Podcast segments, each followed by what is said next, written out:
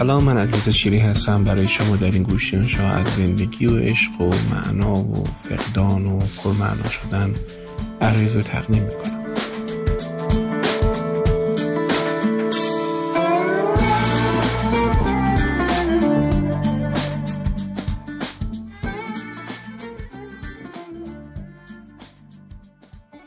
شنبه شب.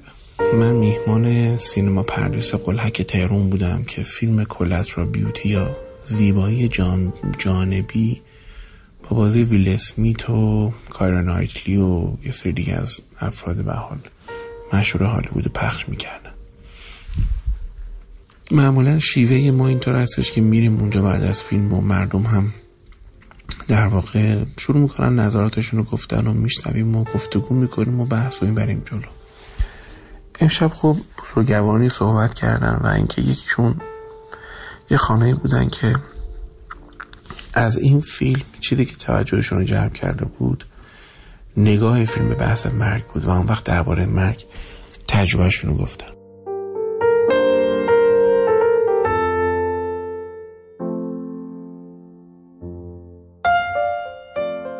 گفتن که من سه تا از بهترین عزیزانم از دست دادم. اموشون بود و برادرزادهشون بود و این نفر سومی. بود دفعه اول که دست دادم گفتم که ببین باید بیشتر مراقب اطرافیانت باشه. دفعه دوم که دست دادم بیشتر به فامیلام چسبیدم که حسرتی سر مزارشون نداشته باشم. این دفعه سوم در آمدم گفتم که ببین خودتم میمیری یا فرصتی خودتم میره ها؟ و اونجا بود که من دیدم که این خانم چقدر حکیمانه.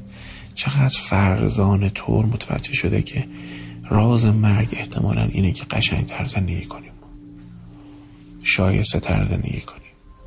چون همین الان هم ما مشغول مردن هستیم با سلولامون بعد دست دادن موقعیتامون.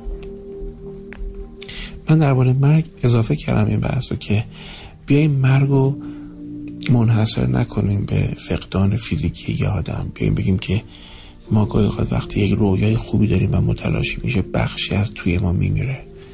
وقتی ما این رابطه خوب داریم که بهش دلیل بستیم یه دوستی داریم که خیلی دوستش داریم و به دلیل سوء تفاهم پیش میادش اون تصویر زیبا میمیره. اون نگاه خوب دچار فروپاشی میشه. خودمون رو آماده کنیم برای اینکه تو این دست دادن ها سهم خودمون رو کمتر کنیم و کمتر کنیم و کمتر. در این صورت می‌تونیم دردهای کمتری تجربه کنیم و آموهای بیشتری.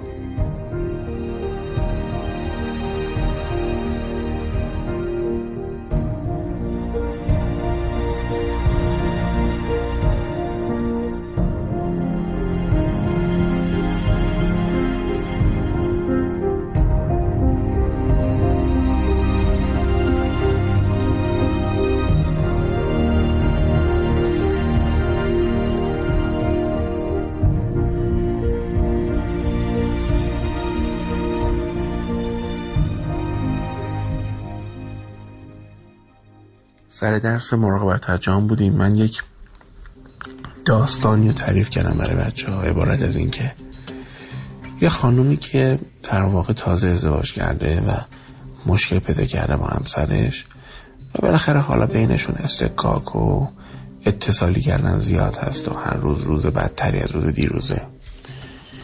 و ایشون گفتش که به نظر چی میشه؟ گفتم والا من نمی‌دونم. ما ممکنه تکنیک هایی داشته باشیم که با این تکنیک ها در واقع رابطه رو شروع کنیم بهتر کردن شروع کنیم کمک کردن آدم ها سهم خودشون رو ببینن. ولی یه سوالی کردم ازشون که به نظر این سوال سوال مهمیه.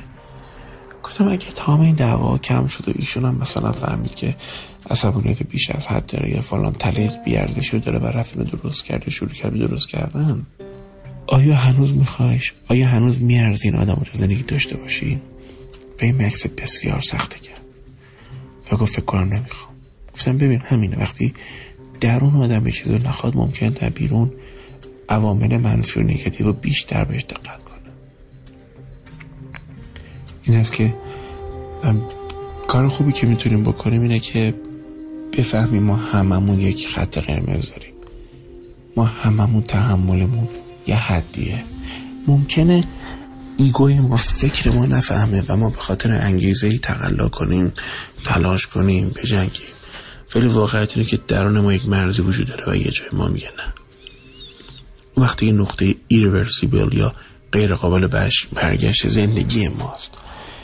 خواستم بگم یه جوری با بچهتون با همسرتون با مدیرتون با کارمندتون یه جوری به هم نپیچین که دیگه از اون حدش رد چه که بعد درست هم بشه دیگه فایده ای شما به گوش های سایت توانگی دات کام دارین گوش می‌کنین و من علی هستم